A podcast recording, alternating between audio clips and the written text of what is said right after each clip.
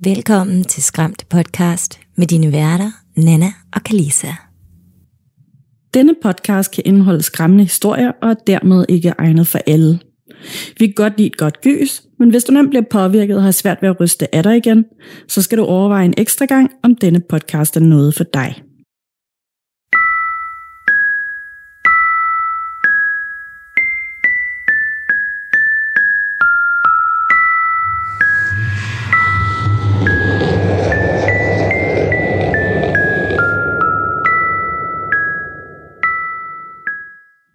Kalisa, Hej Nana. og hej til alle dejlige lyttere, som lytter med, og velkommen til episode 155. Yeah, en tema-episode om digitale vandrehistorier. Det er et mega spændende emne. Det er super, super stort, og det er øh, et emne, som man ligesom bliver ved med at falde over, uanset om man har lyst eller ej, når man ligesom begynder at finde ud af, om der er nogen øh, sådan spøgelseshistorie. Hvis man godt kan lide gys, og så går man på internettet og siger sådan, nej, gyserhistorier, så er det som regel de her urban legends, eller vandrehistorier, som man risikerer at falde over. Nemlig, og man har gang, kender garanteret rigtig mange af dem, også uden nogensinde at have tænkt tanken, at det er en digital urban legend, eller at det sådan ligesom stammer fra noget internet noget. Jeg vil næsten ved på, at 99,9% af jer derude har hørt om minimum en af de her historier. Ja, det tror jeg også, fordi det er også blevet sådan en ting, der ligesom er i vores popkultur nu. Ja. Altså, vi ser det på film, vi ser det i dokumentar, vi ser det i medierne, øh, politisager og, og sådan mange forskellige ting, så det kommer ind på livet af os, uanset om vi har gået rundt i de her mørke internetgange før. Øhm, og jeg vil altså også lige sige undskyld for, at min stemme den er gået i overgang. det, er, det er fordi, jeg, jeg havde en, øh, en rigtig fjollet forkølelse i blodet i, øh, jeg tror, et par uger. Og så, øh, så kunne jeg simpelthen ikke trække den mere her i weekenden.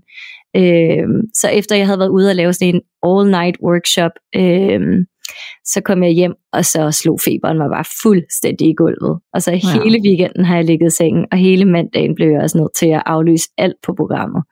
Så øh, nu har jeg det meget bedre i hovedet, men øh, nu skal stemmen og lungerne sådan lige følge med, så jeg håber, jeg håber at, øh, at man kan holde ud og høre på den der øh, øh, øh.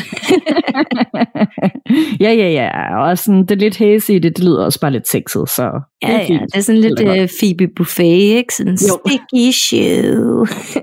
Lige præcis. Ja, yeah. men øh, inden vi sådan går rigtig i gang med emnet, så kunne jeg da også godt lige tænke mig at høre, er der egentlig sket noget uhyggeligt hos dig, siden vi snakkede sammen sidst? Ja, det er der. Det er der faktisk. Øh, ja, ja. Jeg synes, jeg synes, det var ret uhyggeligt. øhm, det var øh, så sent som i går. Altså, vi har haft, vi har jo, som jeg har nævnt et par gange allerede, et eller andet, som går rundt ud i gangen. Vi bor også i et lejlighedskompleks, eller sådan en bygning, hvor der er masser af liv. Vi har The Christiania Highway, som folk kalder det, øh, lige ude foran vores vindue. Vi bor i en høj stue. Vi har alle de her skagte, hvor der øh, altså folk, man kan høre overbo og underbo og træningslokalet. Og det er også derfor, hvis vi lige, kunne sige, altså lige pludselig kan høre noget, som sådan banker rytmisk eller sådan noget, så er det jo nok nede fra træningslokalet her lige under mig. Hmm. Og der har vi løbebånd og vægter og alt sådan noget. Ikke? Øhm, og så har vi en elevator, der kører. Så jeg, sådan, jeg er ret velkendt med mange af de her lyde, men vi har altså også nogle lyde, som ikke kan placeres nogle af de her sådan debunk steder. Som Mm. for eksempel små stemmer, fodtrin, knirk på gulvet og de her øh, famøse klaprende skabe Mm. indbyggede gangskabe. Og i går, der, øh, der synes jeg også, jeg oplevede noget. Jeg, jeg var inde og putte børnene, og det gik ret smertefrit. Det var meget overraskende, og vi læste bøger og hyggede og nussede og holdt i hånd, og så satte jeg mig lidt væk på sengen, fordi vi ligesom træner det der med. På et tidspunkt skal jeg kunne sige godnat og gå ud af lokalet. Lige nu så siger vi godnat, og jeg bliver siddende der til de sover. Det er okay, det tager ikke så lang tid. Men så hører jeg Barbara ude fra badeværelset, hun er i gang med at tage sig et bad efter arbejde, og hun siger, ja, og jeg, jeg reagerer ikke på det, fordi børnene er i hvert fald i søvn, så jeg tænker, at vi kan bare sms, hvis hun vil noget. Mm. Og så kommer jeg ud derfra, og, øhm, og hun siger sådan, hvad, hvad var det, du sagde til mig lige før? Altså, nu sover børnene og sådan noget. Var Karl uden for døren? Og så var jeg sådan, nej, børnene har ligget inde sammen med mig. Og det har vi jo oplevet et par gange, hvor hun hører noget, som lyder som børnene, enten små fodtrin eller banken på badeværelsesdøren, imens hun er i bad, ikke? Mm. Og jeg var sådan, nej, nej, altså, de er sammen med mig, og de sover nu, og sådan noget, men hvad var det? Og så siger hun, at hun hørte to gange en lille bitte stemme, som sagde, mm, lige ude foran døren, badeværelsesdøren. Så lægger vi os ind i seng, og vi snakker lidt om det, jeg får lidt kuldegysninger, og vi griner lidt og sådan noget. Så kan vi høre ude i køkkenet en klink af en teske, der bliver slået imod en kop, eller måske falder, eller sådan noget. Vi har ikke stablet opvasken, den er allerede sat i øh, opvaskemaskinen. Der står ikke noget derude andet end en plastikdrikkedunk, en af børnenes. Øhm, Hmm. og vi kigger på hinanden og tænker, hmm, det var en underlig lille klinkelyd. Og så hører vi gangtrin ude i gangen. Og det her, det er altså lige efter, vi har lagt os sådan til ro, og vi har slukket lyset. Og så kan vi høre sådan et du du du du du ude i gangen. Og jeg tænker, det er en af børnene, der er vågnet. Jeg, så, jeg kigger, og der var ingenting. Der er ingenting. Ej, what the fuck? What the hell, man? Ja, Så Ja. det var i går. Ej, jeg får sådan helt det krible krabler over det hele, så jeg glæder mig enormt meget til Frederik. Han skal komme herud, det er jo lige om lidt. Øh, og så øh, skal vi prøve at se, om vi kan om vi kan fornemme, om der virkelig er noget, eller om det virkelig er mig og B, der bare er så gode til at øh, syge hinanden ud med sådan, ej, der skulle spøgelser i vores hus, eller et eller andet. Øhm, men, men det var bare virkelig underligt, fordi det var som om, at der var en lille bølge af aktivitet i går aftes, og så i løbet af natten, så sov vi alle sammen helt igennem, og børnene, der var ikke noget og sådan noget. Så der var ikke noget her til morgen heller. Det var bare lige i går aftes. Par timer. Mærkeligt. Uh, det, ja, det er ulækkert, og i hvor jeg glæder mig meget mere nu også øh, til, det er jo faktisk næste onsdag, at, Det er det. øh, at vi kommer og skal se, hvad det er, om, om der er noget, og hvad vi kan finde ud af omkring det her. Øhm, jeg kunne egentlig måske godt tænke mig at prøve, øh, nu må jeg lige se, om jeg får tiden til det, men at prøve at øh, kigge lidt i lokalhistorisk arkiv, og kigge lidt sådan, hvad er der egentlig er historie for det område, fordi Mm. Altså, det er jo sådan lige hjertet af Christianshavn, så øh, der er noget der, og under alle omstændigheder, så er der i hvert fald også en masse energi i området. Det er jo også lige ved siden af vor frelserkirke og sådan noget, ikke? Jo, altså Så. vi ved, der er nogle forskellige ting øh, i vores historie, i vores bygning. Altså den hedder jo Hornfisken øh, i sådan hvad, folkemunde, eller sådan til hverdagstale, så hedder bygningen Hornfisken. Mm-hmm. Øhm, og vi ved, at der har været et øh, kvindefængsel, hvor der også har været rigtig mange børn, øhm, som blev okay. nedlagt. Vi ved også, at noget af vores baggård ligger oven på den gamle Frejser Kirke kirkegård, som jo blev flyttet ud på Amager, efter at der ligesom, det blev det for overbefolket der. Øhm, Mhm. og vi har også nogle sten nede i gården, som er blevet udgravet fra fundamentet, og jeg kan huske, der er nogle af de ældre beboere i, i komplekset, som ligesom har fortalt mig nogle historier omkring dem, at man kan ikke helt huske, hvor stenene stammer fra, det er noget tid siden.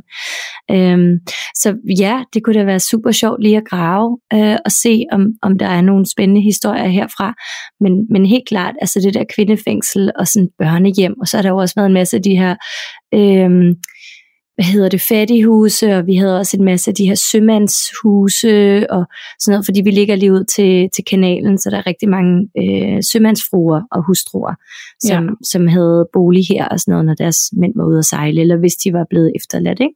Ja, ja, ja, ja, ja. Men det er altså, og det er sådan, det ved jeg ikke, man kan egentlig, på en eller anden måde, så kan man også godt mærke det, når man kommer ud til Christianshavn, synes jeg, at der bare er sådan en, en anden energi, lidt ligesom der er nogle af stederne inde i Indre By, ikke? Jo, jo, jo. Jeg tænker rigtig meget på øhm, de små huse der, som alle sammen har dyrenavne. Ja. Hvad er det nu, de hedder? Øh, er det, er det ny, nej, er det nyboder? Nej, jeg kan sgu ikke huske det. Det er øhm, de små kasernebygninger, for jeg havde en veninde, der øh, hendes øh, kæreste på det tidspunkt, han var øh, soldat, og så havde han fået lov til at være i en af de her små gule rækkehuse, som ligger midt inde i byen, lige ved øh, Kongens Nytorv, inden man drejer ned til Kongens Nytorv. Øhm, og det er sådan noget delfinvej og sådan nogle ting, og pingvinvej, tror jeg. no. Men man må ikke hænge mig op på det. Og det var også bare sådan, de virkelig gamle, fredet huse, og de sådan, øh, det er lidt en, en hvid elefant at få tildelt sådan et hus der, fordi der er ikke central varme, og du skal ligesom, du skal bruge elradiator, og, og det bliver meget fugtigt, og det hele er fredet, og du må ikke sætte billeder op og sådan noget. Så det er lidt besværligt, men det er også bare virkelig ikonisk, og virkelig, virkelig smukt område. Og jeg synes, det er sådan, der er noget rigtig magisk ved at gå rundt derinde i de der gader, der alle sammen ligner hinanden, sådan øhm, kaserneagtig øh, beboelse. Ja, helt sikkert. Ja, det er det. Ej, men, mega spændende. Ja, men hvad med dig? Har du oplevet noget hyggeligt? Øhm, nej, ikke sådan øh, overnaturligt uhyggeligt, men altså, jeg har sådan haft det virkelig dårligt over en historie, jeg fik sådan øh, sidste uge har det været, øh, en aften, hvor at øh, øh, min, min kæreste lige pludselig ringer til sin øh, ven hjemme i øh, Indonesien, som er sådan en, øh, sådan en rigtig hunde elsker hundeven. Ikke? Um, han har altid haft hund, og har arbejdet for sådan nogle øh, velgørenhedsorganisationer, sådan hunde rescue teams, øhm, hvor han har været ude og øh, redde hunden, der enten er blevet forladt af deres ejere, eller øh, altid har levet på gaden, og alt sådan noget. Øhm, og øh, jeg mødte ham også, da vi var i Indonesien tilbage i april, Øhm, min kærestes mor har to hunde, og øh, da vi skulle på ferie på Bali i en uge, så kom ham her vennen hjem øh, i deres hus og boede der sammen med de to hunde. Og det var så tydeligt at se, øh, hvor glad han var for hundene, og hvor glade hundene var for ham. Altså, de var bare helt overstadigt lykkelige, da han kom.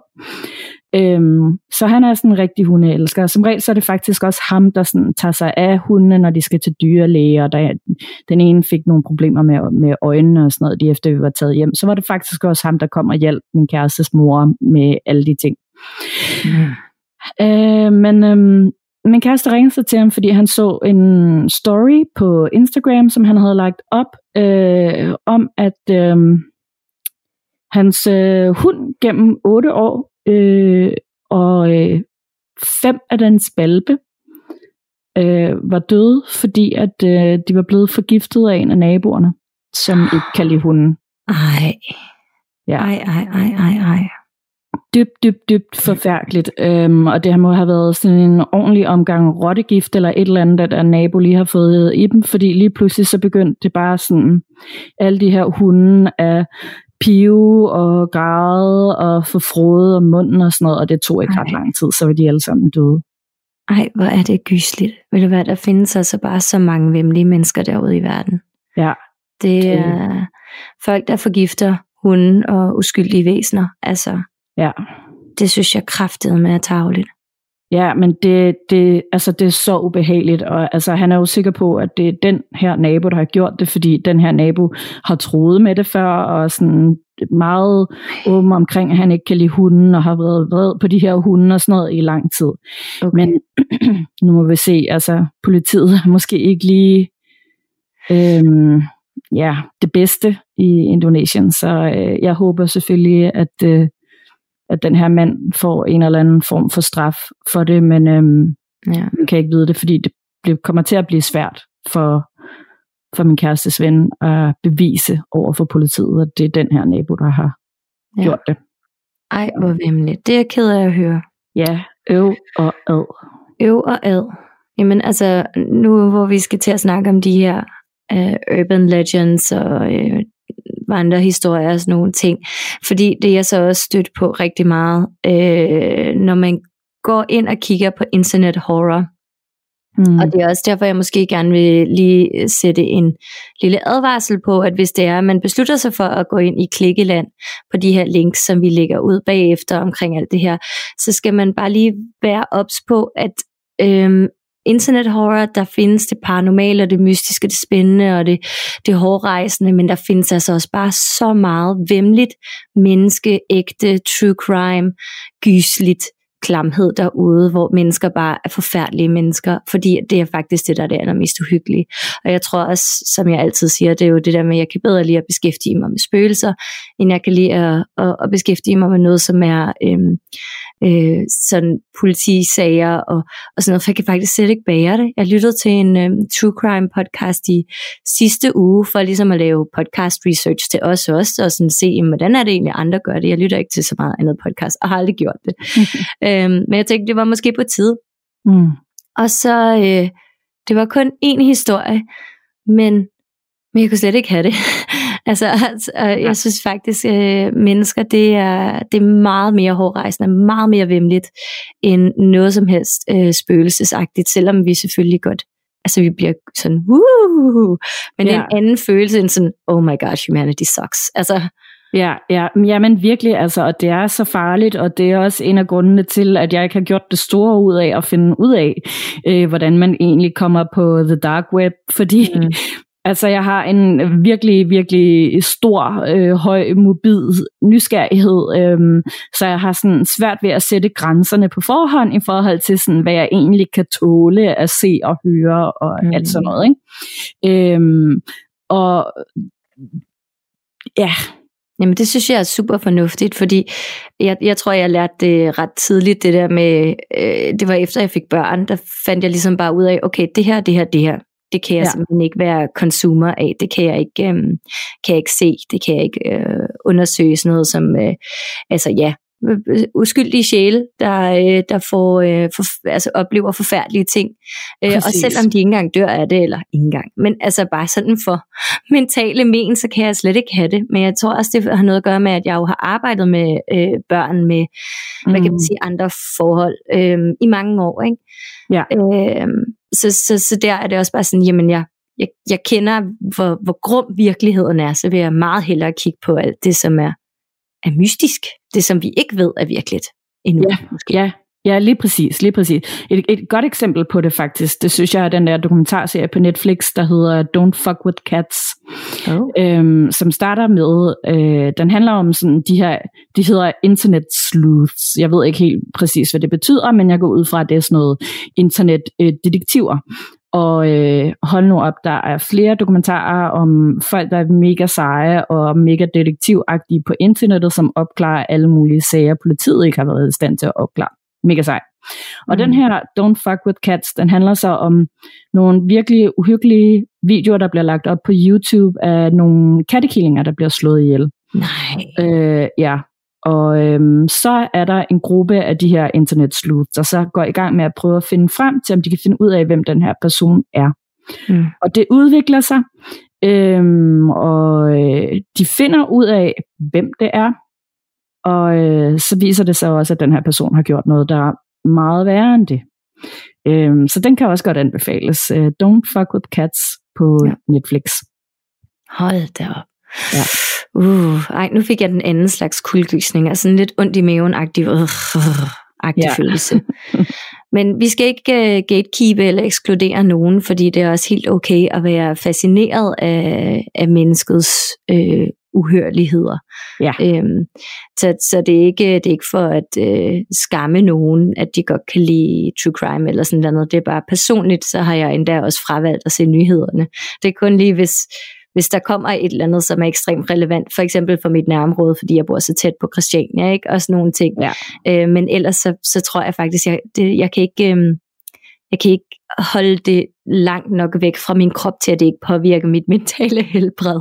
Ja, men så. altså, jeg, jeg har det på nøjagtigt samme måde. Jeg fravælger også nyhederne i lange perioder af gangen, fordi jeg heller ikke overgår alt den elendighed. Ja, elendighed og uretfærdighed. Det er som ja. det, der virkelig gør mig sur og ked af det, og noget, som jeg kan tænke rigtig længe over. Det er sådan noget med, øv, det var virkelig uretfærdigt. Altså, det ja. var da bare så uheldigt. Og det der, ej, ja. ja Nej, så lad os hellere hoppe videre til digitale vandrehistorier. Jeps så vil jeg gerne lige starte her med en lille introduktion til internet horror om vandrehistorier og digitale urban legends. Fordi hvis man nu ikke lige øh, har befærdet sig så meget i the dark web, eller hvis man ikke kender til mange af de her termer, så er det meget rart lige at have et historisk overblik fra, hvor, hvor, hvor det hele startede, og hvor er vi måske på vej hen, og hvad er det for nogle ting, som vi har at gøre med i øh, sådan øh, populærkultur og og hvad vi stadigvæk er meget fascineret af, fordi det er faktisk lidt sjovt, hvordan vi bliver ved med at gå i ring om os selv.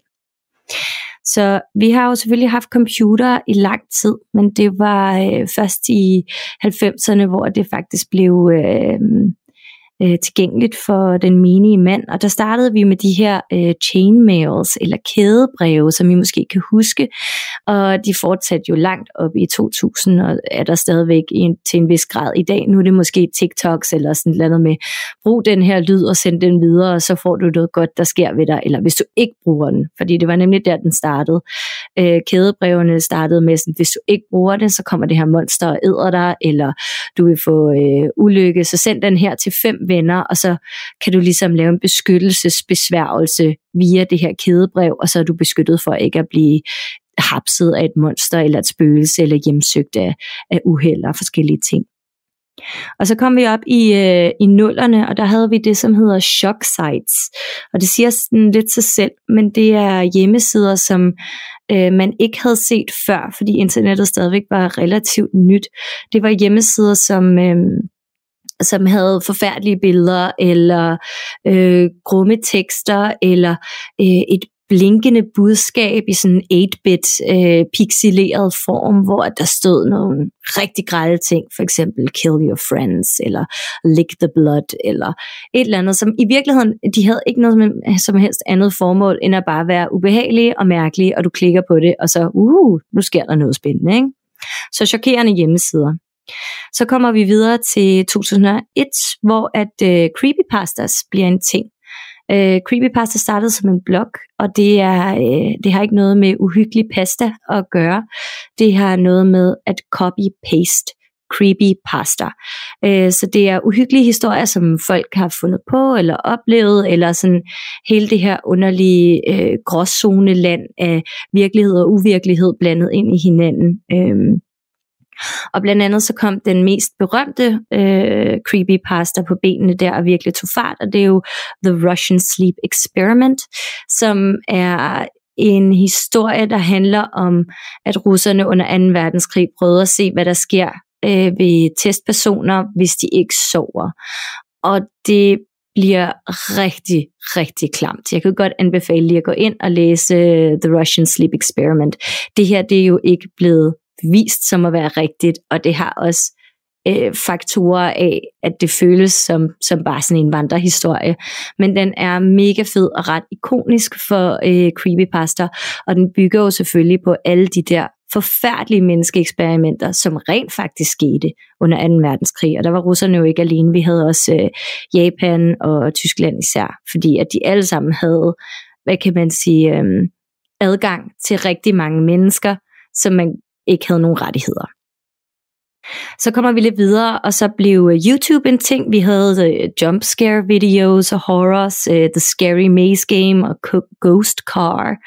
Uh, The Scary Maze Game, det var, uh, jeg ved ikke om I kan huske det, men det var sådan noget med, hvor skulle du, så skulle du kigge intenst på skærmen og følge den her lille figur, som går højre og venstre igennem en lille labyrint, og så lige pludselig dukker der et uhyggeligt billede op af et ansigt, som er og alle folk filmede, at andre folk så det, og det var super sjovt, og det var en prank, og jeg synes bare overhovedet ikke, det er sjovt, og jeg tør slet ikke tænke på, hvor mange øh, småbørn, der bare har fået de vildeste traumer over det her, fordi at de blev jumpscared, og jeg, jeg har aldrig nogensinde synes, det er sjovt at skræmme folk, med mindre at folk er med på den, og man ligesom har en eller anden form for samtykke øh, i forvejen, eller en eller anden social kodex om, at det er okay. Øhm, og så The Ghost Car, hvor at øh, man følger, øh, det virker sådan lidt found footage-agtigt, og man følger nogle teenager, de sidder fire i en bil, og så svinger de kameraet rundt, og i det de svinger den om til bagsædet, så, så er der en, en, en klam hitchhiker, de havde samlet op, som var sådan The Grudge, The Ring, Samara-agtig i ansigtet. Så kommer vi videre til øh, 2010, og så bliver 4chan en øh, ting. Og jeg må godt nok indrømme lidt, at jeg ikke helt forstår, hvad 4chan er, men det er en, en hjemmeside, et blog, ligesom Reddit, ligesom et fællesskab alle Facebook, men ikke rigtigt. Det er en masse chattråde inde i forskellige små rum, så jeg tror måske mest, jeg vil sammenligne det med, med Reddit den dag i dag. Ja, det, ja, det, det tænker jeg også. Altså, det er sådan en slags debatforum, øhm, ja. sådan lidt mere traditionelt debatforum, hvor der også bliver sådan lagt videoer op øh, og ja. alt sådan noget. Ja. Ja, og så har de nemlig også de der debatfora med, øh, med creepypastas og uhyggelige ting, der er sket og sådan noget. Jeg sammenligner dem også lidt i mit hoved i hvert fald med hestenet.dk. Ja. For det er, som om, det er som om, når man stiller spørg- et spørgsmål ud i, øh, i The Internet Void, helt derude i tomrummet, så er det som om hestenet, som har alle svarene. Ja, lige præcis. Når øh, vi bliver omkring øh, 2010, så, øh, så sker der også noget spændende. I samtidig med, at 4 bliver rigtig stor, så øh, får vi noget, der hedder SCP Foundation. Og SPC Foundation kan man selv gå ind og undersøge, fordi det er igen et ret vagt fænomen, som bare er 100% fanstyret. Det er, der er ikke noget profit i det, der er ikke nogen, der har taget patent på det, der er ikke nogen, der sådan ligesom øh, har sagt, at det er dem, der er skaberen af det som sådan, men det er en eller anden form for franchise, som bare bliver ved med at udvikle sig. Det handler om, at det er en hjemmeside, som siger, at de er, alting er classified, alting er hemmeligt, det er øh, kun folk, som er agenter, der arbejder inden for den, den her foundation, som øh, kan skrive dig ind, men det er selvfølgelig ikke rigtigt, fordi alle kan skrive dig ind, og de kan alle sammen klassificere forskellige monstre. Der er forskellige grader. Der er sådan noget true crime, og så er der øh, små trusler, og så er der store trusler, og så er der øh, discovered anomalies. Og sådan. Det er virkelig spændende. Det føles som sådan en kæmpe stor konspirationsteori, og det har øh, deres videoer har den her øh, 60'er vibe fra øh, atomkraft øh, warnings og sådan noget med øh, en, en meget sådan hvad kan man sige, digitaliseret stemme, der fortæller dig, at nu er der altså noget øh, i det her område, og den bor i den her sump, og du skal passe på, fordi at den her anomaly, den, øh, den går rundt og æder folk i området. Øhm, ja, det er super fedt, ikke? og det er jo ikke sandt. Det er jo bare, det er jo bare vandrehistorier, det er noget, vi leger. Men det er noget, så mange mennesker leger, at jeg er sikker på, at der i hvert fald er en god håndfuld, som tror på det. Ja, helt sikkert. Vi har øh, et klassisk monster fra øh, The SCP Foundation, som hedder The Shy Guy, og det er øh, sådan et underligt Gollum-agtigt kravlemonster, øh, som hvis man kigger på det, jamen, så angriber det og æder dit ansigt eller sådan noget. Og så har vi også en anden, som er sådan et øh, øh, Paranormal Phenomenon Anomaly, som betyder i virkeligheden bare, at der, der sker noget underligt med, med noget paranormalt, og det er, you have a double ganger. Så der er en masse af dem her med, sådan, hvordan kan du identificere din dobbeltgænger, øh, hvor, hvor, hvor voldsom er truslen, øh, fordi at deres dobbeltgængerens mål er jo at slå dig ihjel og overtage dit liv. Mm. Mm-hmm. Nå, men vi bliver i øh, 2009-2010, fordi at nu kommer øh, Slenderman. Mm. Og det er Slenderman-legenderne. Så alle de her historier om Slenderman med, der er nogen ude i skoven, han har lange arme, han har ikke noget ansigt, han har jakkesæt på, osv. osv., osv. Det er kun historierne spillet kommer senere, fordi så kom hele den her øh, kæmpe bølge af YouTube horror let's plays. Vi snakker PewDiePie, Jacksepticeye, Markiplier, hvor det ligesom var folk, der sad og øh, spillede gyserspil, øh, som regel sådan indie gyserspil eller små gyserspil, og så skulle du sidde på den anden side af skærmen og se dem blive bange. Og det var også en kæmpe stor portal for alle de her mærkelige vandrehistorier, som faktisk bundfester sig ret meget i computerspil og den slags. Mm. Øh, samtidig med, at uh, YouTube Horror blev, uh, blev rigtig stort, så kom der også en lille underlig serie af Don't Hug Me, I'm Scared. Kan du huske den, Anna? Har du set den? Nej. Den er fra 2011. Ej, du vil elske det. det er så weird. Det er, øhm, det minder lidt om øh, et, et dukkeshow for børn, så sådan lidt om eller Sesame Street eller Bjørnen i det blå hus og sådan noget.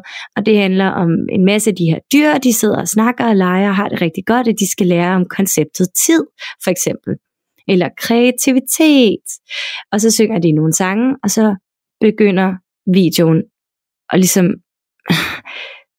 forfalde ind i sig selv. Altså tingene rådner hurtigt, og der er de her horror-ting, og deres øjne bliver tomme, og lige pludselig skifterne figurerne ansigter, og så danser de helt sindssygt og vildt, og så tid selvfølgelig, jamen så dør de alle sammen, langsomt rådner deres øh, hud og knoglerne og sådan noget. Det er virkelig, virkelig psykedelisk og fantastisk horror. Jeg synes, okay. det er genialt. Så jeg er næsten færdig nu, fordi nu kommer vi så til hele den der bølge med, øh, med Slenderman øh, 2014. Øh, der er to piger, der jo spiller spillet Slenderman. Der er millioner af folk, som dyrker Slenderman nu, og fans. Øh, og de her to piger, de lokker øh, en tredje pige ud i skoven og forsøger at myrde hende for at komme til Slenderland sammen med Slenderman. Mm. Og det er der jo en dokumentar om, som hedder Beware of the Slenderman som jeg synes, øh, man, skal, man skal tjekke ud, fordi den er faktisk ret, den er faktisk ret fed, men også utrolig klar. Ja, og det synes jeg især, man skal gøre, hvis man har børn faktisk, for sådan ligesom også forstå, hvad er det, der sker, øh, eller hvad kan der i værste tilfælde ske med børn, hvis man ikke taler med dem om de her ting, de nogle gange finder på internettet selv. Helt klart, og generelt, altså i stedet for måske at være den overvågende forælder, så synes jeg jo i den personlige holdning, at man skal lave forebyggende arbejde og sige sådan, jamen, hvad synes du selv føles rigtigt at se på, og også i mine klasselokaler, når jeg er ude og undervise præteens og sådan nogle ting. Mm. I må meget gerne have jeres telefoner fremme, vi kan godt tegne fra referencer og alle de her ting, men jeg vil ikke se noget, der er skræmmende, uhyggeligt eller øh, klamt, eller ej, har du set det her uh, Two Girls, One Cup? Ej, det, sådan, og det skal mm, man bare ja, slet ikke have i klasselokalet. Det er bare no-go og, ja, og så bare fortælle sine børn om, hey, du kan godt risikere at finde det her, det her, det her, det her på internettet. Det gør du nok i løbet af dit liv. Hvordan skal du reagere på det? Hvordan kan du bearbejde, at du har set det? Og være ja. klar på, hvordan det føles for dig ja. at se det. Ikke? Fordi vi kan, ikke, vi kan ikke øh, pakke vores børn ind i bubble wrap, men vi kan sørge for, at de kan håndtere den virkelighed, som de så kommer til at møde. Ja, og afmystificere det sådan, så de måske ikke helt er så tilbøjelige til at opsøge det selv. Ja, yeah, det tror jeg også. Desto mere man tabuiserer noget, desto mere har unger lyst til at dyrke det, og især i den der præ-teen-fase, hvor ja. de alle sammen bare skal, åh, jeg ved det hele. Ja. jeg vil vide det hele, og jeg ved det hele, og du skal ikke sige til mig noget som helst. Præcis. Men de er stadigvæk børn, ikke? Altså ja. så, ja. Nå, allersidst, der hvor vi er nu, det er øh, det, som man kender analog horror. Det er en helt bølge, af for eksempel computerspil, små videoer, TikToks, øh, sociale medier, hvor vi dyrker VHS analog øh, udtrykket og æstetikken. Og der kommer The Backrooms ind, fordi at det er nok noget af det mest nyskabende, vi har set, selvom det kom ud i 2015, altså hele den her legende omkring The Backrooms. Men det vil jeg hellere tage senere, fordi The Backrooms er et super fedt fænomen, som går lidt længere tilbage end bare et computerspil. Yes.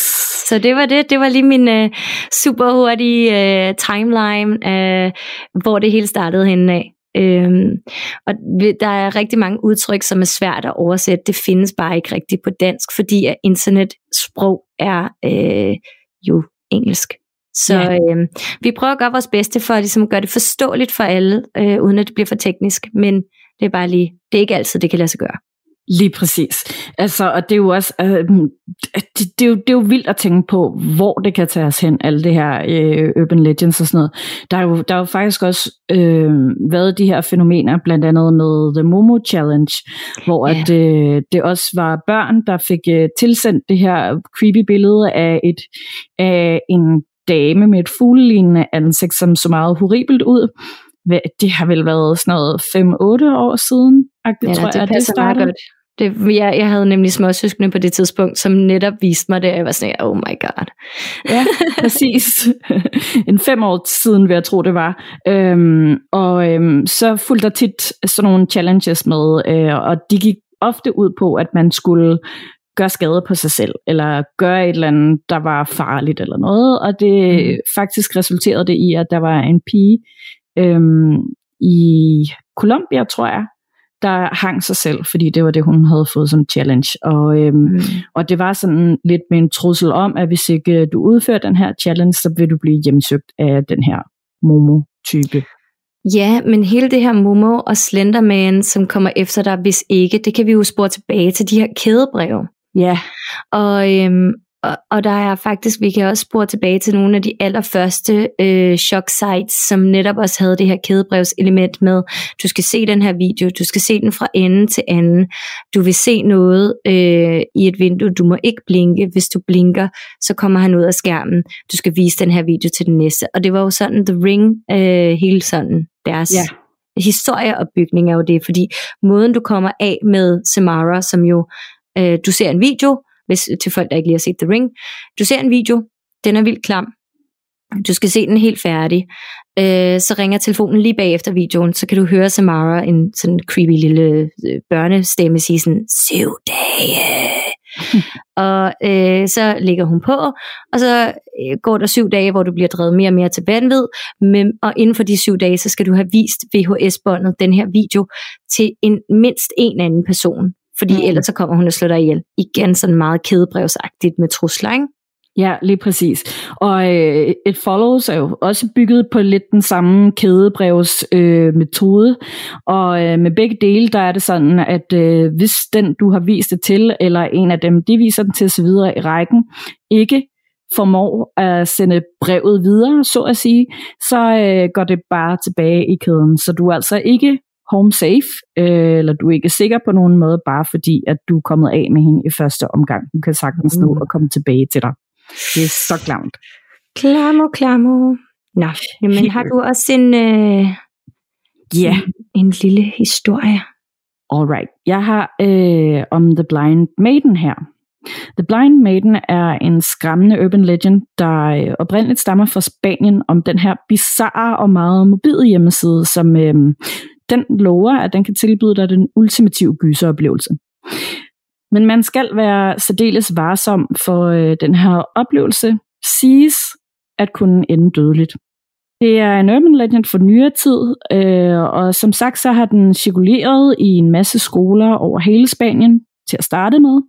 Og det handler om ja, den her meget mystiske hjemmeside, som det meste af tiden er offline, det vil sige, når du prøver at klikke ind på den, så øh, får du ikke adgang til noget, uanset hvor meget du prøver. Det er bare sådan en side, hvor der står, at øh, domænenavnet er til salg. Men øh, ifølge rygterne omkring den her side, så er der tre regler, du skal overholde for at få adgang til den. 1. Du skal være helt alene. 2.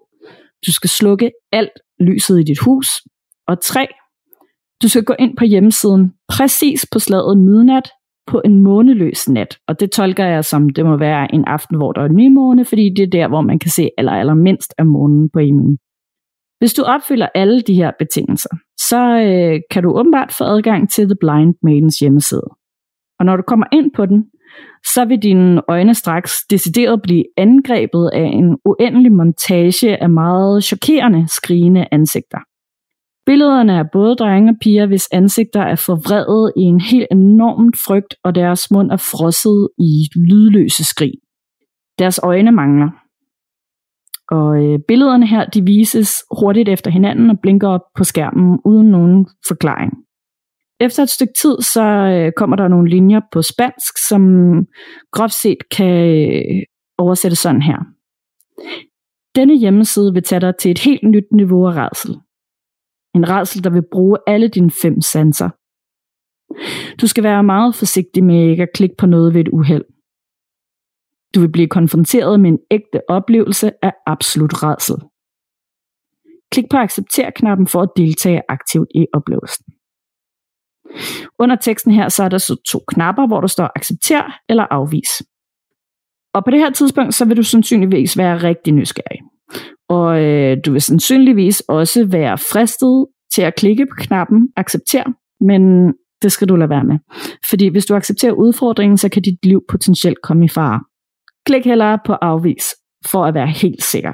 Og det siges, at hvis du gør det, så får du faktisk adgang til hele det her galleri af blodige og uhyggelige billeder på hjemmesiden, og så kan du klikke rundt mellem dem så længe som du vil, og så længe du kan holde det ud.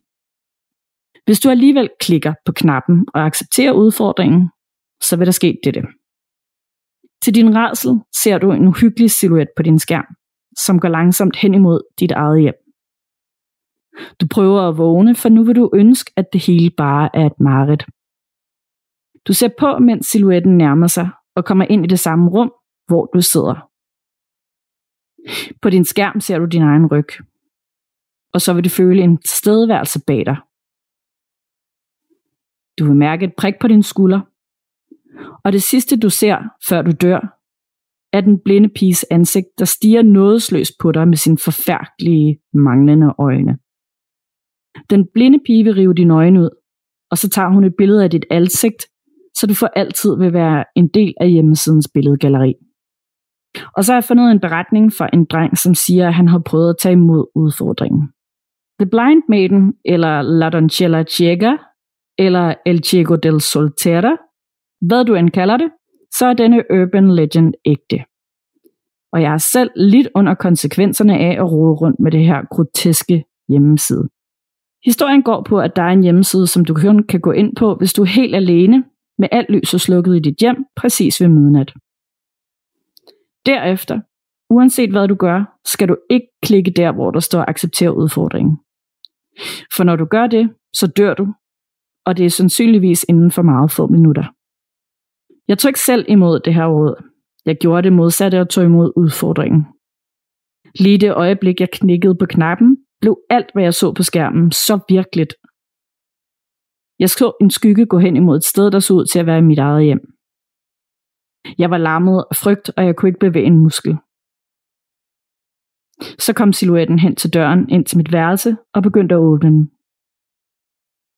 I det samme jeg vendte mig om og så døren åbne bag mig, så så jeg et ansigt, der var helt ubeskriveligt, men det havde ikke nogen øjne. Det kom tættere på, og jeg hørte viske noget, jeg ikke kunne forstå. Og så ændrede ansigtet sig og blev frygtindgydende med et indtryk af redsel, som jeg aldrig nogensinde vil glemme.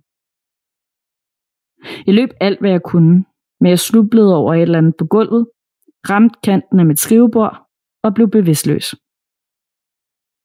Hun må have troet, at jeg var død, for takket være det overlevede jeg. Men aldrig mere i mit liv vil jeg lege med det overnaturlige, og jeg vil aldrig nogensinde undervurdere dets kraft. Jeg har selvfølgelig været inde på øh, hjemmesiden, og faktisk så er der sådan fire forskellige hjemmesider. Det kan være, at der er en, der hedder blindmaiden.com, blindmaiden.es, så er der blindmadeline.es og blindmadeline.com.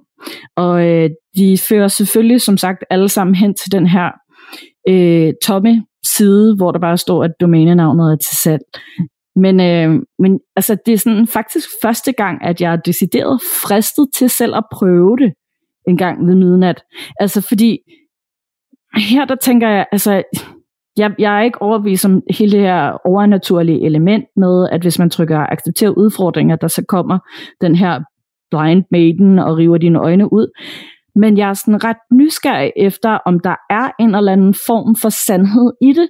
Om det er sådan noget, øh, at hvis du gør det her lige præcis på midnat, så åbner du for et eller andet galleri, der sådan ligger på the dark web, eller et eller andet, at der er sådan en eller anden grænse, der åbner sig, og at du så kan se en hel masse virkelig, virkelig ulækre billeder, eller et eller andet. Altså jeg er sådan virkelig nysgerrig på, om der er en eller anden grad af sandhed i det.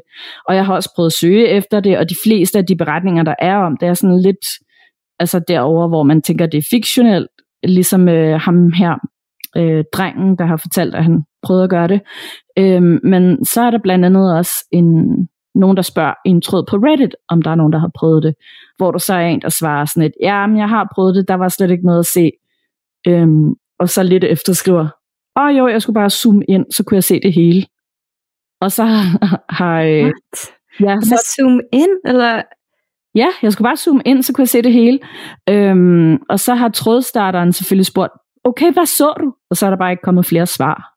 Åh oh, ja, men det er også det, det bedste ved de her digitale urban legends, er jo, at vi alle sammen har en anden... Øh, uskreven, der er en uskreven lov omkring, at man ikke må afsløre, en tryllekunstner afslører ikke sine tricks, eller sådan noget, vi skal bevare mystikken omkring det. Ja, lige nøjagtigt. Øhm, men jeg, jeg ved altså ikke rigtigt, jeg synes, det gør du bare, hvis du har lyst til det. Men det lyder lidt som, øh, når folk er sådan, ej, jeg kunne godt tænke mig lige at prøve at købe en, en hjemsøgt dukke fra Am- Amazon, eller eBay, eller et eller andet. Så jeg siger, det gør du bare. Det lyder bare som om, at du måske er på vej et, et sted, hvor at hvis hvad end der så sker for dig, det, det kan jeg ikke have så meget med lidenhed med. Så er det så ret ikke? så hvis du dør, så er det bare ærgerligt for dig. nej, nej, nej, ikke på den måde. Men jeg mener bare sådan, altså det er ligesom, at folk kan gyserfilm. Oh, I better read this weird book written on human skin. Raslak Rothwell. Oh no, I am hunted. I don't like it. ja, lige præcis. Ej, yeah. det, her, det her hjem, det ser virkelig uhyggeligt og creepy ud, og det der bare sådan øh, utrolig billigt i forhold til, hvad man ellers får for det. Lad os købe det og flytte ind. Det kan da umuligt, det er hjemmesøgt. Nå, ja, det var det. ja, det var det. Men, men jeg mener også sådan folk, der er sådan helt vildt, øh, ej, jamen det kunne da være så spændende at prøve at fremkalde en dæmon, og så bliver det helt overrasket over, at nu har de dæmonisk energi i huset. Og så sådan, but bro. Altså, øh, men, men jeg tror, der er noget rigtigt i det der med, at det kan godt være, at den er tidskodet, og det vil jo være sindssygt smart for dem, der har lavet websiden, at at det så kun er tilgængeligt i det øjeblik. Jeg tror ikke, jeg selv har så meget behov for at se en masse skrigende ansigter og sådan blod og gore og, og dark web stuff, men jeg kan godt forstå, hvis man har den der mobile, jeg har brug for at se det-agtig ja. trang, så bliver, ja. du, så bliver du nødt til at sende, sætte en timer. Jamen, det er det. Altså, nu, nu bliver jeg simpelthen nødt til at finde ud af det. Så nu øh, skal jeg lige finde ud af, hvornår der er en ny måne, og så sætter jeg en timer og prøver.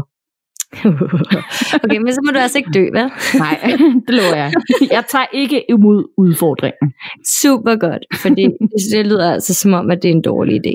ja, ja. Men øhm, du øh, vil fortælle lidt mere om The Backrooms. Ja, det vil jeg nemlig, og øhm, vi havde også researchet en masse andre vilde historier til i dag, men på grund af tid, så øh, tror jeg faktisk bare, vi slutter af med den her øh, The Backrooms, fordi den har nemlig en ret fed øh, historie bag sig. Yes, og det glæder jeg mig til, og det er også noget, der er et par lytter, der rent faktisk har ønsket sig, at øh, vi snakkede om. Og øh, jeg har sådan bogmærket det, men så har jeg ikke læst videre op på det, så jeg glæder mig sindssygt meget til at høre, hvad det egentlig går ud på. Yeah. Okay, så øhm, The Backrooms har lidt det samme som den der øh, SCP Foundation, som jeg snakkede om. Det er simpelthen sådan en kæmpestor franchise eller en fælles fiktion, som alle fodrer til online.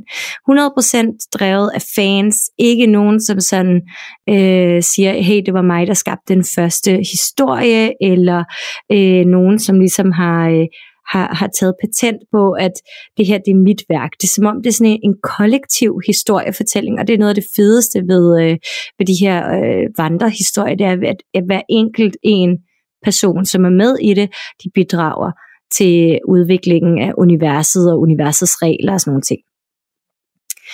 Øhm, det er øh, det første vi ved om The Backrooms, det er, at det var en historie, der blev postet på øh, creepypasta, og så videre på en 4chan-tråd med nogle billeder af et monster i sådan et meget gulligt, øh, hvad kan man sige, kontoragtigt labyrint med, med øh, sådan, øh, oh, ja, I kender godt det der fluorescent lighting. Øh, øh, hvad hedder det nu, Nana? Øhm, kunstigt lys, tror jeg bare, man kalder det ja, nå, kunstigt lys, men, men så det nærmest så det bliver sådan helt øh, sygeligt gult, og det er sådan noget tapet, og det ligner egentlig et sted, som vi vil forbinde med måske en, en, en kælder i et kontorbygning eller sådan noget. Den historie, den er fra 2019. Og øhm, The Backrooms er det bedste eksempel på internetæstetikken er liminale rum, altså liminal spaces. Og liminal spaces, det er øh, normalt travle steder, som er i en unaturlig tom tilstand. Altså forestil jer for eksempel en kæmpe stor tom lufthavn. Der har vi måske været nogle af os, hvor at vi kom ind med et, et fly, der var forsinket, eller vi fangede en eller anden lufthavn og skal vende på vores næste fly. Og så er det som om alle de her kæmpe store områder, de bliver sådan gabende tomme uden alt det her mennesketravlhed. Men det kan også være øh, kontorer, gange bag ved scener, øh, kældre under store konferencecentre, eller gabende store tomme konferencecenter, som for eksempel Bella Centeret. Jeg ved ikke, om I har været derude på en messe, men jeg har gået der rundt øh, hver eneste år til Bogforum, og nogle gange forvilder man sig ud i de her gange, hvor alting ligner sig selv, og det er egentlig ikke fordi, at der sådan er, er uhyggeligt i forhold til, at det ligner, at der er mug på væggene, og alle dørene er ødelagte, og gulvet er hullet, og der er sådan, vi, vi ved godt, hvordan en, et horrorhus ser ud, og det her, det har bærer ikke de samme præg. Det er bare helt almindeligt. For eksempel også et hotel med lange, lange, lange gange. Og, og så forvilder man sig ind her i Bella Centeret, og det føles bare som om, man er i en helt anden virkelighed, fordi man kan ikke finde ind eller ud, og der er ikke nogen mennesker, og du er helt alene. Um, The Backrooms blev først beskrevet som en labyrint af tomme kontorlokaler, hvor man kun kan komme ind i ved at glitche ud af virkeligheden. Glitche det er et uh, term, hvor at man ligesom sådan, når du spiller et computerspil, og du har en karakter, så kan spillet nogle gange lave en fejl, hvor karakteren hopper fra et sted til et andet sted, sådan en slags teleportering, som ikke var med vilje. Men det kan også være, um, man kan også komme ind i The Backrooms ved at no-clip. Og nu skal jeg lige forklare, hvad no-clip betyder. No-clip det refererer til en kommando på ingen klipning, øh, der indtastes i et PC-spil, og så slår det kollisionsdetektoren fra, sådan så spilleren kan passere igennem faste objekter eller vægge.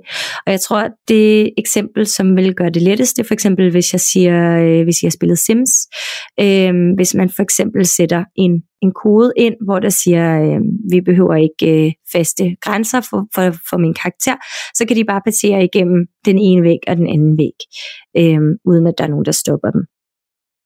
I kan også øh, forestille jer Matrix.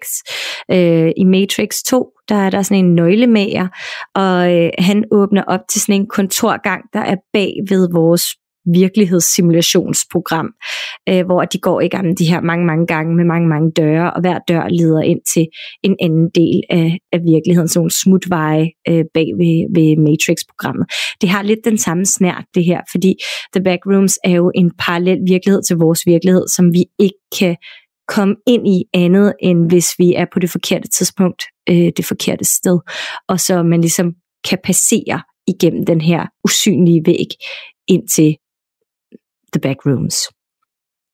Efterhånden så, øh, så voksede The Backrooms popularitet, altså hele den her vandrehistorie fik mere og mere liv, og der blev lavet videospil af fans og fan, fan Wikipediaer og YouTube-videoer med en masse former for YouTube horror eller found footage, øh, og de omhandler alle sammen The Backrooms som den her fælles parallelle virkelighed, den ægte virkelighed, som ligger lige bag ved vores velkendte tryghed her.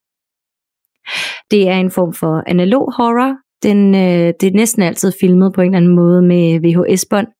Øhm, det er også en form for quiet horror, altså en stille rædsel, som spiller på det her med ensomhed og forvildelse, formålsløshed og fanget i vores eget skabte fængsel. Øhm, det er det modsatte af for eksempel frihed og natur, og det kan måske godt sammenlignes med den moderne version af, af skærsilden eller limbo, fordi du kan ikke komme ud. Alting ligner sig selv. Hver eneste gang du drejer om hjørnet, så er der bare en identisk gang eller en identisk sæt af, af veje, du kan gå rundt. Øhm, men der er øh, også nogen, som mener, at The Backrooms ikke alene er øh, en labyrint, øh, men at det faktisk også øh, er en form for monsterportal. Og øh, der er enten monstre nede i The Backrooms, eller spøgelser, eller andre fortabte sjæle. Og så går mange af de her computerspil jo ud på, at du skal finde vejen ud af labyrinten via en masse spor, som måske også er efterladt af andre folk, der er blevet fanget i det her space, øh, imens du undgår øh, den her knoren og klamhed, som sådan forfølger dig igennem labyrinten. I marts 2022, så var der på øh, The Backrooms inde på Reddit over 157.000 medlemmer inden at skrive i tråden. Og jeg tror kun, det er blevet endnu vildere nu. Øhm, så, det, så det der med, at vi har en, en kollektiv vandre øh, historie, en kollektiv legende omkring, at The Backrooms, selvfølgelig ved vi godt, at det er altså mega ægte, men der er helt sikkert nogen, der tror, at det er skide ægte, og der er også nogen derude, som bliver ved med at at tillægge flere levels, og tillægge flere monstre, og jeg har også taget nogle billeder af The Backroom, så I ligesom kan få en bedre fornemmelse af, hvad det er, der menes med de her lange, identiske gange eller områder, fordi det er simpelthen så klamt. Og selvfølgelig er The Backrooms ikke det eneste øh, liminale rum spil. Vi har en hel masse indie horror games nu, som gør præcis det samme. Du går rundt i steder, hvor at der burde være mennesker. Der er ikke nogen mennesker. Du er helt alene. Der er noget efter dig. Så, yes. Det er også bare mega uhyggeligt. Ja, ikke? Jo, det er jeg det, synes... og jeg kender, altså sådan, øh, nu er det ikke helt så stort en, en, en bygning måske, men altså dengang jeg arbejdede inde på Vega og skulle lukke det hele ned, altså det var, det var, det var sgu creepy nok. Ja, ikke? Og jeg ja. tænker også bare sådan noget som, som vores vaskekælder eller luftrum eller sådan noget, det har den samme vibe, fordi at der netop er, eller kender du det, når man logger ind på, eller øhm, man, man tjekker ind på et hotel, Ja. øh, og så er det sådan et enormt stort hotel, øhm, og man kan bare slet ikke finde rundt, fordi alting er identisk. Det er sådan ja. lidt ala uh, The Shining, ikke? Jo, lige præcis. Eller sådan nogle indkøbscentre, øhm, hvor der også er en metrostation eller sådan noget i. Øh, vi gik for eksempel, da vi var i Prag, der gik vi igennem sådan et, et indkøbscenter også, hvor at, øh, altså alt var lukket ned indeni, men vi skulle igennem det for at, at komme hen til en metrostation. Og det var også sådan super creepy faktisk. Ja, jeg, jeg synes, det er en virkelig interessant øhm, udvikling af horror, især det der med, at vi er gået tilbage til det analog, tilbage til VHS, fordi det sjove er jo faktisk, at mange af dem her, som sidder og udvikler indie games, øhm, er jo ret unge. Altså, ja. det er, mange af dem har jo ikke nogensinde haft en VHS-afspiller. Nej, det er rigtigt. Jeg har og, faktisk en. ja, og har du en? Jeg har en. Ej, jeg har en helt flyttekasse med alle mine Disney VHS'er. Vil du have dem over? Du må meget gerne få dem. jeg har ikke længere ja. en, øh, en afspiller, men jeg kan simpelthen ikke få mig til at, at skille mig af med alle de videobånd. Ja, ellers må du låne den, og så, øh, så kan I se dem. Og så kan vi se alle ja. de, øh, de, de rigtige reklamer. Ja. kan du huske dem? Dem med det lyserøde, da da da da, og Space Mountain og sådan Nå, undskyld, det var lige et tidsspor. ja. Men jeg synes, det er virkelig interessant, den måde også, at, at vi har udviklet horror fra, at vi gik fra de her virkelig hjemsøgte huse med sådan meget, og hvad kan man sige, klassisk, klamt område. Ikke? Alting er ødelagt, alting er smasket hulter til bulter, og det er næsten sådan helt faldefærdigt. Men nu til det her med, at det er så minimalistisk og velholdt, men vi kender det fra den her kontor. Vi kan næsten allerede lugte den der gamle sure kaffe og, og varme kopieringsprint øh, blæk, der sådan hænger i luften. Ja, altså. Ja, har du nogensinde også øh, prøvet det? Jeg tænker altid på det, når jeg kommer ind i sådan et kontorområde. Mm, altså, det er en helt særlig lugt. Altså, det har jeg faktisk også sådan lige efter gymnasiet, der hjalp jeg min venindens øh, moster også med sådan noget, hun havde et rengøringsfirma. Ja, og så, øh, så kom vi også ind i de her kæmpe store kontorbygninger, jo, hvor der ikke var nogen mennesker også. Og det var nemlig også den der stemning, man fik af det, ikke? Jo, jo, jo. Helt vildt fedt. Øhm, jeg kommer også lidt til at tænke på The Stanley Parable, som selvfølgelig er et humoristisk spil, men som har lidt af den samme vibe, fordi du er spiller som Stanley. Øh, der er en fortæller, der guider dig igennem med, hvad du skal gøre og hvad du ikke skal gøre, og så kan du vælge at lytte til stemmen eller ej. Så du har ligesom fri vilje inden for øh, nogenlunde øh, sådan variation. Øhm, ja. Og så The Stanley Parable, så går han jo rundt i det her kontorområde, hvor han også bare er forvildet i den her meningsløse hamsterhjuls ja. Øh, men i virkeligheden kan man få lavet nogle skide sjove ting, øh, og man kan få finde en masse easter eggs og en masse hemmeligheder og sådan nogle ting med, hvorfor Stanley er der, og hvorfor han er placeret i den her verden med en fortæller i hovedet. Ja. ja. Det er spændende, og jeg synes i det hele taget, det her er spændende. Øh, jeg faldt også over et fænomen, der hedder LOAB, eller LOAB, eller sådan noget i den stil, L-O-A-B, som er sådan en AI, kunstig intelligens genereret billede af en kvinde, der ser forslået ud, øhm, som efter scene skulle være nogen, der har bedt øh, ja, sådan kunstig intelligens billedgenerator om at lave en eller anden form for billede. Og øh, så kan man sådan frem og tilbage så laver den nye version af den her kvinde, og hun bliver sådan mere og mere uhyggelig at kigge på. Og jeg, sådan, jeg tør næsten, man kan google sig frem, bare at skrive L-O-A-B, og så eventuelt AI. Så øh, kommer der virkelig mange forskellige billeder frem af den her forslåede kvinde. Uh. Øhm, og jeg tør slet ikke tænke på, hvor meget mere creepy tingene kan blive, nu hvor vi har kunstig intelligens. Ja, men det er jo også, øh, jeg, jeg gik faktisk udenom det, øhm, ja. fordi jeg tænkte, at øh, så ville det blive alt for langt. Vi har allerede et dejligt langt afsnit nu. Ja. Men, øhm, men der er jo hele det her med, øh, i starten af, af 80'erne især, øhm, der, der var der hele det her med computerfobi. Altså der var rigtig mange, der havde computerfobi, og der blev lavet store sådan globale undersøgelser omkring, hvor, hvor bange folk var for, øh, for kunstig intelligens. Ja. Og så den har vi jo igen nu her. Jeg kan mærke den ja. her stigning, især blandt de kreative fag. Altså øh, folk, der skriver, folk, der tegner, folk, der maler, kunstnere og laver musik. Og de bliver udfordret på det der med, at AI bare lige kan komme ind og så gøre det hurtigere og billigere, og måske, det ved jeg ikke, for nogen synes, at det er bedre. Ja. Øhm, men men ja, så jeg, jeg er egentlig ikke så bange for kunstig intelligens på den måde. Jeg tror heller ikke, at, at de kan komme og overtage menneskerasen lige nu. øhm, det håber jeg ikke. men jeg kan være bekymret for øhm, de kemiske våben øh, og biologiske våben, som vi er i gang med at udvikle, no doubt, i hele uh. verden lige nu. Ja. For det tænker jeg, det, det er meget mere skræmmende. Ja, det er det øh, også. End teknologien, fordi at vi, der sker rigtig, rigtig mange ting på celleplan og, og sådan noget, især efter corona. Ja, ej, det er virkelig skræmmende at tænke på. Ja, det er meget skræmmende. Men næste gang, så, øh, så har vi jo spøgelses, øh, hvad skal vi kalde det, spøgelsesseance med Frederik her i mit hus. Så skal vi prøve at se, om vi kan komme i kontakt med ham her. Ja, og så det bliver så spændende at se, hvad vi finder frem til. Jeg glæder mig virkelig meget. Men jeg tænker også, at jeg lige vil løfte sløret en lille smule for resten af oktober, fordi det bliver sindssygt. Vi har simpelthen bare arbejdet, undskyld mit franske, røven ud af bukserne, mig og Nana. Vi har bare networket og teamworket og collabet til den helt store øh, guldmedalje. Og vi har ikke kun Frederik.